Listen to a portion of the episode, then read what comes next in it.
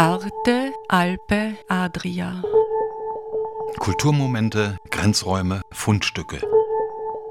Momenti di cultura, margini, oggetti trovati. Trenutki kulture, obrobja, najdbe.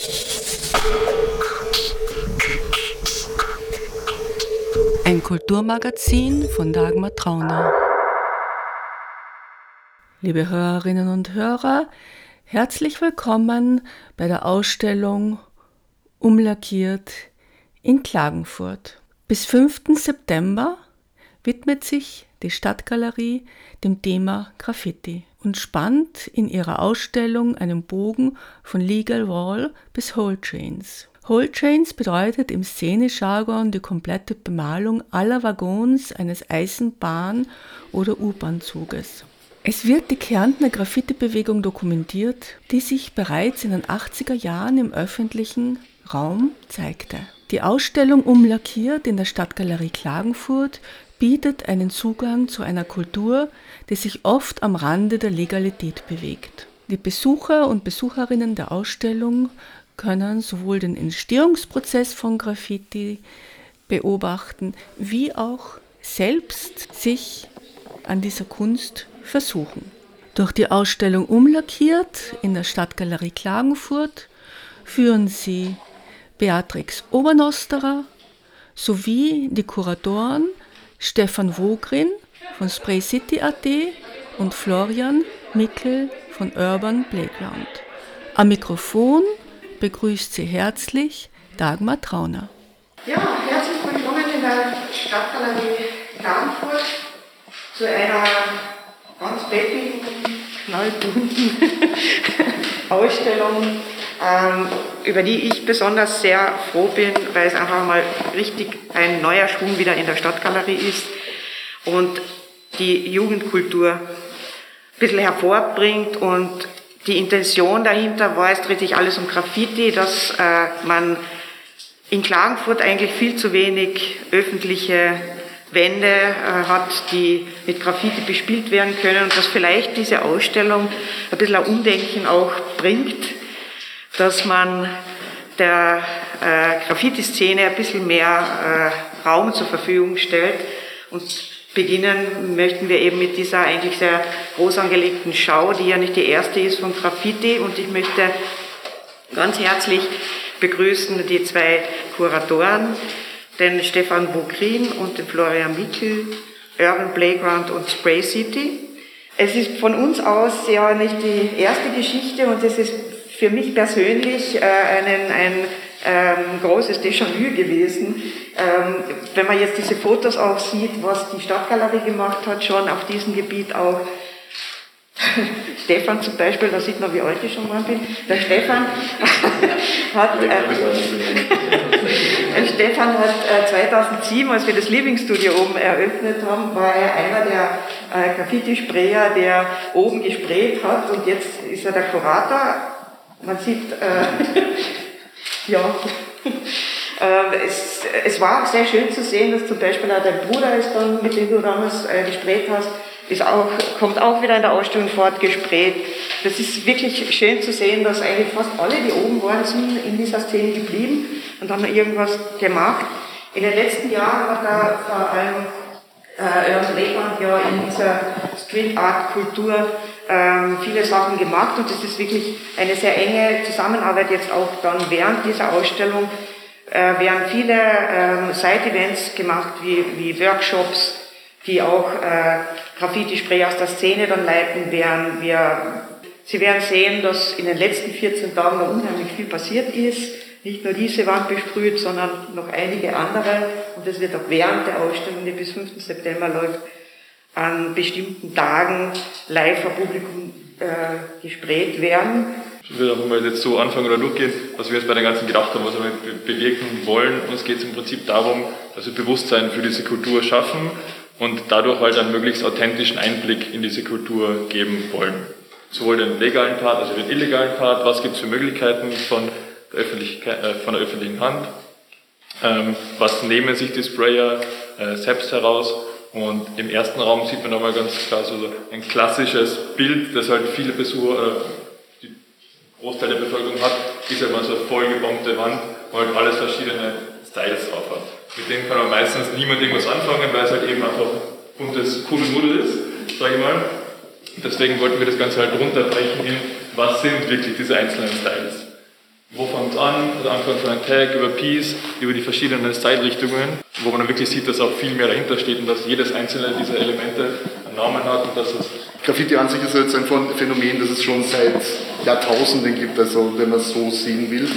Das sind einerseits Inneneinritzungen oder äh, geritzte Wände an äh, antiken Fassaden, bis heute zu der Form, die wir halt am häufigsten sehen, das sogenannte Graffiti-Writing, das eben in Nordamerika Ende der neunzehnhundertsechziger, siebziger Jahre entstanden ist.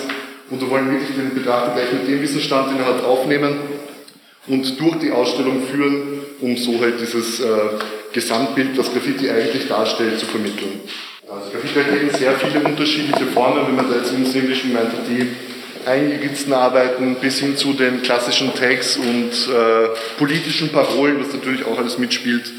Diese Tags greifen immer auf eine Formensprache zurück, die eigentlich von Jugendlichen meistens in den neunzehnhundertsechziger und siebziger Jahren in Nordamerika entwickelt worden ist und die halt weiterhin immer noch in einem Entstehungsprozess ist. Das heißt, die ganzen Formen äh, werden weiterentwickelt, neue Medien kommen zum Einsatz und im Prinzip steht halt immer diese Formensprache eben äh, noch immer im Vordergrund, also der Name, der Tag, sogenannte Tag, also jeder Künstler arbeitet meistens unter einem Pseudonym, das ist natürlich auch damit begründet, dass viele eben auch in der Illegalität arbeiten, wodurch sie sich halt selber schützen.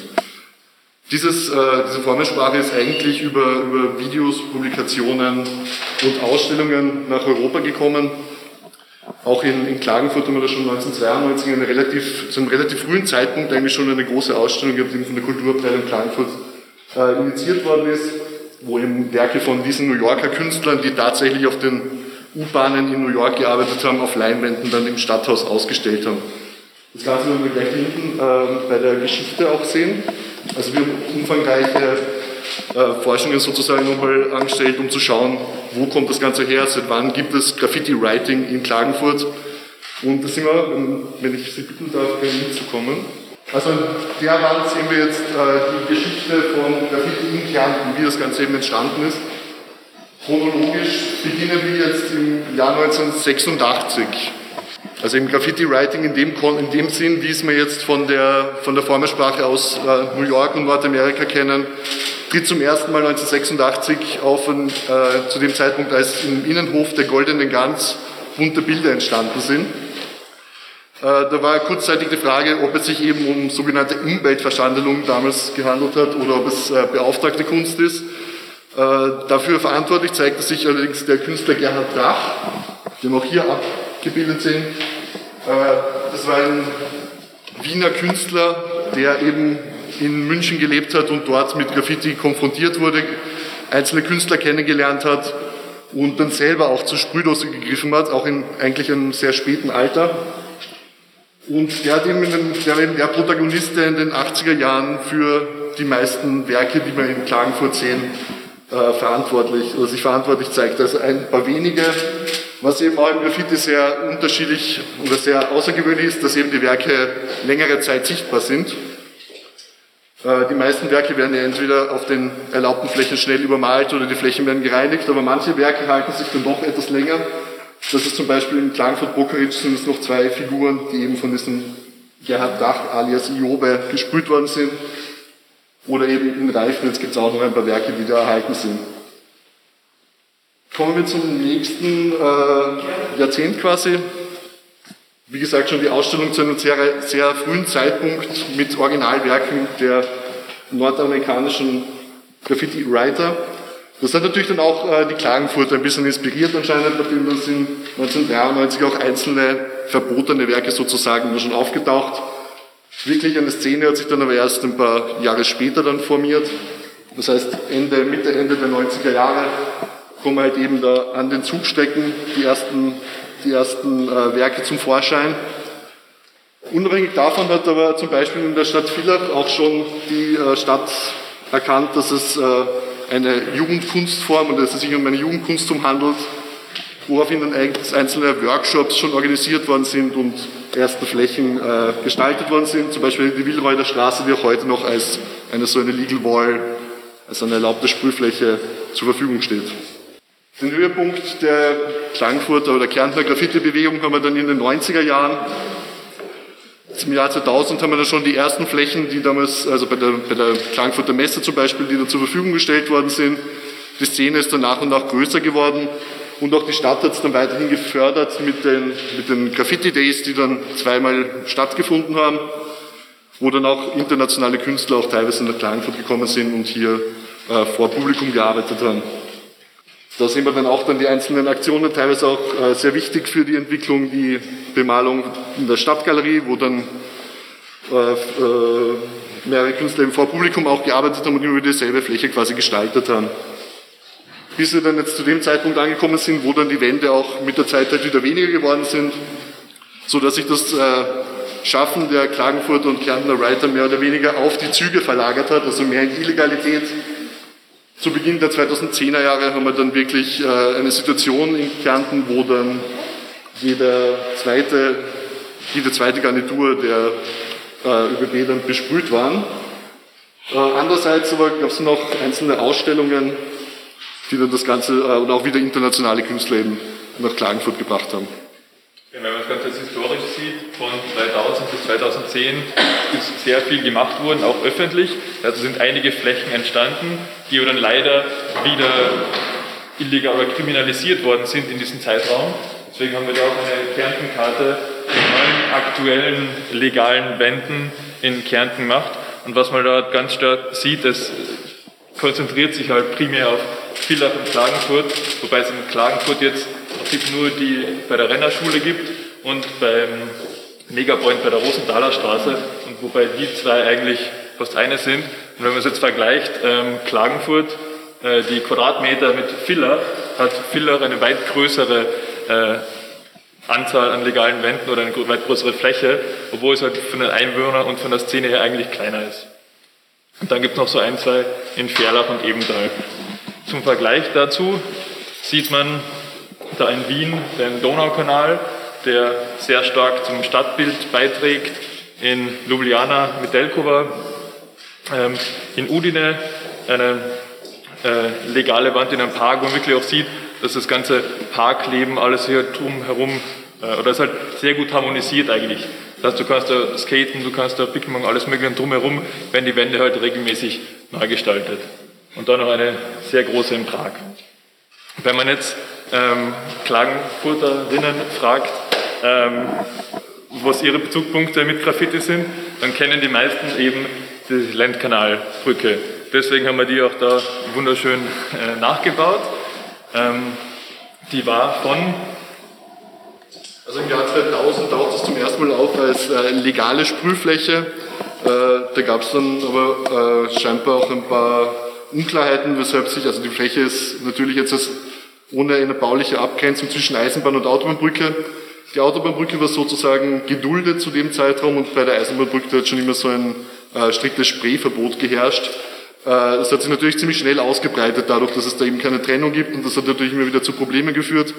Da gibt es einen Fall, wo ein Klagenfurter Künstler eben dann von der Polizei quasi angehalten, angehalten wurde, und dann das bis äh, vor Gericht gekommen ist, er aber schlussendlich dann freigesprochen wurde, weil sich eben schon unzählige Schichten auf dieser Fläche befinden und dieser Aspekt der Sachbeschädigung in dem Fall nicht gegeben war. Äh, diese unklare rechtliche Lage hat sich dann trotzdem irgendwie darauf ausgewirkt, dass die Fläche dann auch von den Klagenfurter Künstlern jetzt nicht mehr unbedingt für die Gestaltung herangezogen worden ist. Äh, man kann es jetzt eigentlich als so ein Relikt für diese sehr umtriebige oder diese sehr, gro- sehr große Klagenfurter Graffiti-Szene auch heute noch betrachten. Ja, also wenn man da mal vorbeigeht, man sieht auch, es wird meistens das Datum dazu geschrieben, oder zumindest das Jahr, da sind da wirklich Werke von zweitausendzehn weg äh, noch drauf. Und was halt viele nicht wissen, ähm, es gibt halt unterschiedliche Caps, um unterschiedliche Striche zu machen. Das heißt, wenn ich jetzt zum Beispiel eine Fläche ausfüllen will, nehme ich halt eine Fat Cap, um halt schnell Fläche zu machen. Wenn ich aber Details machen will, nehme ich halt eine Skinny Cap, um halt dünne Linien zu machen. Ähm, das heißt, es steckt, man sieht, es steckt viel mehr dahinter eigentlich, als man so im ersten Blick mal denkt. Es ist nicht nur so, ich gehe im Baumarkt und kaufe mir ein paar Dosen, sondern es ist wirklich ähm, Kunstwerk. Ich muss halt dazu sagen, dass äh, sich wirklich in den letzten zwanzig Jahren ein großer Industriezweig entwickelt hat. Also die, haben, die großen Sprühdosenhersteller haben natürlich erkannt, dass da ein Bedarf äh, dahinter steht, weil es natürlich sehr viele Künstler gibt, die mit Sprühdosen arbeiten. Und die haben dann wirklich geschaut, dass die Pigmentierung stimmt, dass es wirklich auf diese Bedürfnisse der Graffiti-Writerinnen abgestimmt wird. Die haben natürlich, äh, sind ja mit denen aus dem Baumarkt dann kaum noch zu vergleichen. Andererseits werden natürlich immer wieder Marker und industrielle, industrielle äh, Stifte verwendet, die immer eine große Haltbarkeit haben, weil die meisten Künstler wollen natürlich haben, dass ihre Werke so lange wie möglich zu sehen sind. Seit zwanzig, also ich habe vor zwanzig Jahren selber angefangen zu sprühen und habe da auch sehr schnell erkannt, dass eben diese Fläche oder diese Bilder, die da entstehen, sehr kurzlebig sind und sehr schnell verschwinden, weshalb ich dann auch begonnen habe, die Werke zu dokumentieren. Was anfangs jetzt nur so sporadisch war, aber mittlerweile habe ich dann ein eigenes System dahinter entwickelt. Also ich wohne jetzt seit zehn Jahren in Wien, wo ich dann wirklich systematisch die einzelnen Wände und Werke fotografiere und dann katalogisiert der Öffentlichkeit, Öffentlichkeit für einen längeren Zeitraum zur Verfügung stelle. Um halt eben diese Entwicklung, also da gibt es natürlich auch stilistische Entwicklungen oder gewisse Orte, an denen äh, die Gestaltung halt häufiger stattfindet, um das halt dann über einen längeren Zeitraum danach nachverfolgen zu können. Und Urban Playground? Genau, wir Urban Playground sind der gemeinnützige Kunst- und äh, Kulturverein. Ähm, wir haben uns zur Aufgabe gesetzt, die Jugendkultur äh, zu vertreten, zu verbreiten, dafür halt äh, Bewusstsein zu schaffen und machen das Ganze halt in Form von Workshops, Events, Aktionen im öffentlichen Raum. Äh, uns gibt es seit zweitausendelf als Kollektiv, seit zweitausendfünfzehn als Verein und wir haben uns zweitausendneunzehn neu aufgestellt, mit mir dann als, als Hauptmann und mit der Frau Isi als äh, rechte Hand sozusagen. Ähm, Und sind seitdem sehr aktiv und probieren wirklich halt die Jugendkultur zu vertreten, weil wir halt sehen, dass genau für diese Altersgruppe von ja, Ende achtzehn bis dreißig eigentlich wenig geboten wird und das genau das Alter ist, wo halt viele wegziehen. Und wenn man da halt nichts dagegen tut, ist es kein Wunder, wenn halt alle wegziehen und da setzen wir halt an. Wir wollen halt einfach gemeinsam unsere Zukunft mitgestalten äh, und machen das halt eben in Form von Events, die wir für uns, aber auch für unsere Freunde und halt alle äh, veranstalten. Die Materie von Graffiti-Writing und natürlich klassisch aus äh, Nordamerika kennen wir es eben von den besprühten Zügen, die natürlich alle in Illegalität äh, bemalt werden. Das heißt, wir treten quasi ein in den illegalen Bereich sozusagen. Ähm, Nachdem wir jetzt natürlich nichts äh, verherrlichen wollen oder beschönigen, sondern einfach nur dokumentarisch so darstellen, wie das Ganze sich auf den Kärntner Zügen und in den Eisenbahnanlagen abspielt. Nochmal der Hinweis auf die rechtliche Situation. Also Graffiti fällt eben unter Paragraph hundertfünfundzwanzig vom Strafgesetzbuch. Als Sachbeschädigung wird das natürlich aufgefasst. Ab einem gewissen Schaden oder wenn gewisse Flächen bemalt werden, sprechen wir dann von schwerer Sachbeschädigung. Was natürlich dann auch mehrere Jahre Gefängnis nach sich ziehen kann im Wiederholungsfall. Also ein wichtiger Aspekt der Graffiti-Writing-Bewegung ist natürlich die Sichtbarkeit. Also die meisten Akteure und Akteurinnen wollen natürlich auch, dass ihre Werke von einer Vielzahl von Menschen gesehen wird, weshalb natürlich halt dann auch Flächen zur Bemalung äh, herangezogen werden, die eben diese Sichtbarkeit äh, aufweisen können. Und da sind wir eben bei den Flächen im Bahnbereich, weil da eben sehr viele äh, Züge eben vorbeifahren. Wenn man jetzt aus dem Fenster rausschaut, dann erkennt man da eben an Lärmschutzwänden oder Bauwerken, die sich in diesem Bereich befinden, eine große Anzahl an Bildern. Natürlich muss man dazu sagen, ist das Betreten der Bahnanlagen streng verboten. Äh, trotzdem setzen sich da viele Akteure einfach dann darüber hinweg und gestalten diese Flächen dann trotzdem. Also der Zug ist im Prinzip eine fahrende Leinwand und das Pendant dazu ist eben die Schallschutzwand, die als still, also stehende Leinwand da ist, wo der Fahrer der Zug verreibt. Und wir wollten einfach wieder einen Überblick geben, dass es das genauso gibt, eben da seitlich gesehen. Haben aber auch selbst eine Schallschutzwand montiert, wo gerne jeder von Ihnen aufgerufen ist, einen Tag zu hinterlassen. Mit dem Wissen, das Sie bis jetzt mal haben, können Sie sich gerne austoben. Also zu Beginn der zweitausendzehner Jahre hat sich eben das Schaffen der Kärntner Künstler und Künstlerinnen immer mehr oder zunehmend auf die regionale Züge verlagert. Also es war jetzt kein neues Phänomen, es hat vereinzelt schon einzelne bemalte Züge Ende der neunzehnhundertneunziger Jahre gegeben, aber in so einem Ausmaß, wie es dann um zweitausenddreizehn herum war, ist es auch für österreichische Verhältnisse äh, sehr herausstechend. Äh, circa jeder zweite Garnitur war dann wirklich bemalt und sind auch teilweise über einen längeren Zeitraum eben durch die Kärntner Orte äh, unterwegs gewesen. Wir haben jetzt einzelne Werke von diesen Zügen separiert und auf dieses Zugrelief, das wir angebracht haben, transformiert. Das Ganze stellt ein Alphabet da eben aus Buchstaben, die wirklich auf den Kärntner Zügen zu sehen waren. Graffiti-Schriftzüge sind ja für den Laien jetzt oft sehr verschnörkelt und schwer lesbar. Wir können natürlich jetzt auch dieses Alphabet dazu verwenden, um jetzt auch vielleicht andere Werke dann besser lesbar zu machen. Genau, ihr könnt gerne bitte schauen, ihr seht echt einzelne Buchstaben, wie das B zum Beispiel da oben ist als ganzes Werk da mittig zu sehen und spiegelt sich dann eben da auf den Zug wieder. Ähm, was man da auch sieht, dass diese Werke unterschiedliche Größen haben ähm, und dadurch auch unterschiedliche Namen haben. Das sieht man auf der Wand, dass eben, wenn jetzt ein Zug nur unterhalb der Fenster zu malen ist, heißt es zum Beispiel im Fachjargon Pendel. Wenn es mittig über die Fenster Flying, Ähm, von unten bis oben, top to bottom, ähm, von vorne bis hinten, end to end. Und wenn es komplett gemahlen ist, also wenn der komplette Zug gemahlen ist oder ein kompletter Teil, dann Whole Car. Wenn man jetzt fünf Waggons hat, die zusammengehängt sind und der komplette Ding gemahlen ist, dann ist ein Whole, äh, Whole Train. Genau, also die Besucher sind dann dazu aufgerufen, sie können sich hier auf dem Bahnhof hinsetzen und können den vorbeifahrenden Zug bestaunen, wirklich das komplette Alphabet mal so durchschauen. Und dann eben im Kreis gehen und die einzelnen Buchstaben suchen. Sind nicht alle da, aber ein Großteil ist da. So, jetzt hier im letzten Raum wollten wir wirklich der Kärntner Szene eine Bühne bieten ähm, und jedem eine Fläche zur Verfügung stellen. Man sieht am Anfang noch, wenn man da reinkommt, alte äh, Aufnahmen von Events, die es mal gegeben hat, zum Beispiel im Burghof oder auch wie vorne unten die, äh, die Wand, die Fassade der Stadtgalerie bemalen worden ist.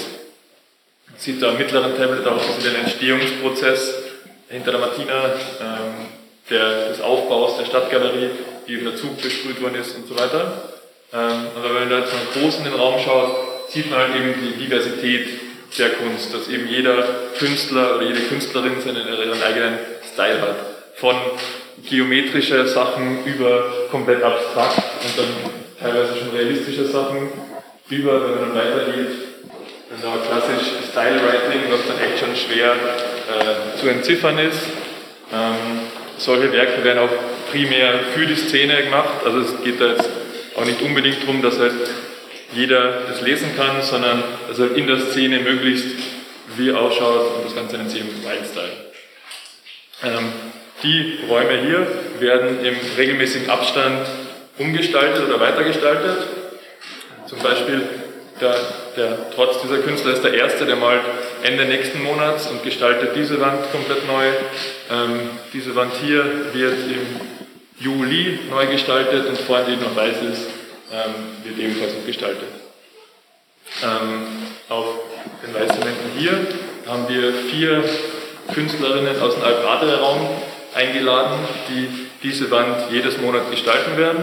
Ähm, der erste kommt aus Ljubljana und sollte ab nächster Woche zu sehen sein. Da haben wir eine Aktion im öffentlichen Raum gemacht, die interaktiv ist. Also wir laden gerne ein, dann nächste Woche nochmal zu kommen. So, und zum Schluss, die Ausstellung hat klassischerweise ein Gästebuch. Nachdem bei der Ausstellung noch etwas alles ein bisschen anders ist, haben wir jetzt diesen öffentlichen Raum nochmal versucht, zum Schluss nochmal in den museumsmusealen Raum nochmal zu transformieren. Eben diese Stromkästen sind ein sehr beliebter Ort für die Graffiti-Writer und Writerinnen, um ihre äh, Aufkleber zu positionieren oder auch verschiedene andere Interventionen anzustellen. Deshalb sind sie natürlich auch nochmal eingeladen, äh, einen eigenen Aufkleber zu erstellen und diese Situation aus dem öffentlichen Raum nochmal nachzuahmen und ihre Spuren in der Ausstellung zu hinterlassen. Das gilt natürlich dann auch für alle Besucher dann später. Also man sieht, es geht ja wirklich darum, dass man so individuell so einen Stil halt schafft, wo die Buchstaben jetzt nicht so statisch dastehen, das kann man das natürlich auch machen, aber wo es wirklich darum geht, die Buchstaben so zu verformen, dass man so einen individuellen Stil hat, der sich aus den, von den anderen Stilen herabhebt oder hervorhebt. Was man jetzt im Unterschied halt zu den anderen Werken auch sieht, dass das jetzt den, unter den klassischen Wildstyle fallen würde, weil eben die Buchstaben jetzt verschnörkelt sind, da sind einzelne Balken noch angebracht und äh, Pfeile sind natürlich ein sehr beliebtes Stilmittel, um diese Bewegtheit oder dieses... Ähm, um das, äh, diesen Bewegungsmoment ein bisschen zu verfestigen, der sonst eben auf diesen Zügen geherrscht hat, in Nordamerika zum Beispiel. Genau. Also am Ende der Ausstellung soll unten zum dritten Mal quasi die Fassade neu gestaltet werden. Und da gibt es eben, das macht vor allem ihr über eure Homepage, wieder quasi ein Wettbewerb oder eine Abstimmung? Genau, es gibt einen öffentlichen Wettbewerb, wo Künstlerinnen äh, Werke einreichen können, wie sie die Fassade unten gestalten würden. Ähm, wir werden es dann ab zwei Monaten, also werden es zwei Monate Einreichfrist machen und dann in den letzten zwei Monaten können die Besucherinnen abstimmen, ähm, wie die Fassade aussehen soll, und am Ende der Ausstellung sollte die Fassade komplett neu gestaltet werden. Es werden auch im Zuge der Veranstaltung über Urban Playground, äh, wenn alles klappt, vier Fassaden in der Klagenfurter Innenstadt oder zumindest in Klagenfurt ähm, gestaltet werden, um eben die Ausstellung nach draußen zu bringen, aber genauso umgekehrt die Graffitis von draußen reinzubringen. Sie hörten eine Führung durch die Ausstellung UMLACKIERT in der Stadtgalerie Klagenfurt. Über die Entwicklung der Graffiti-Kunst in Kärnten sprachen der Kurator Stefan Wogrin von Spray City.at und Florian Mikl von Urban Playground. Einleitende Worte kamen von der Leiterin der Stadtgalerie Beatrix Obernosterer. Die Ausstellung ist noch bis fünften September zu sehen. Am Ende der Ausstellung UMLACKIERT in der Stadtgalerie Klagenfurt soll passend zur Finissage am fünften September zweitausendeinundzwanzig auch die Außenfassade der Stadtgalerie umlackiert werden. Um nicht einen Künstler oder eine Künstlerin zu bevorzugen, haben sich die Veranstalter dazu entschieden, die Auswahl über eine öffentliche Ausschreibung zu machen. Diese Ausschreibung läuft noch. Bis zum achten achten können Künstler und Künstlerinnen Entwürfe als P D F oder Scan einer Skizze über die Mailadresse ausschreibung at urbanplayground punkt at einreichen. Weitere Informationen dazu gibt es auf der Homepage der Stadtgalerie w w w punkt stadtgalerie punkt net. Für den oder die Gewinnerin der Ausschreibung wartet ein Preisgeld von eintausendfünfhundert Euro und die Möglichkeit, das Design auf der Fassade zu verewigen. Das für die Gestaltung benötigte Material ist im Preisgeld enthalten. Gestaltung der Sendung Dagmar Trauner. Arte, Alpe, Adria. Kulturmomente, Grenzräume, Fundstücke. Momenti di cultura, margini, oggetti trovati. Trenutki kulture, obrobja, najdbe.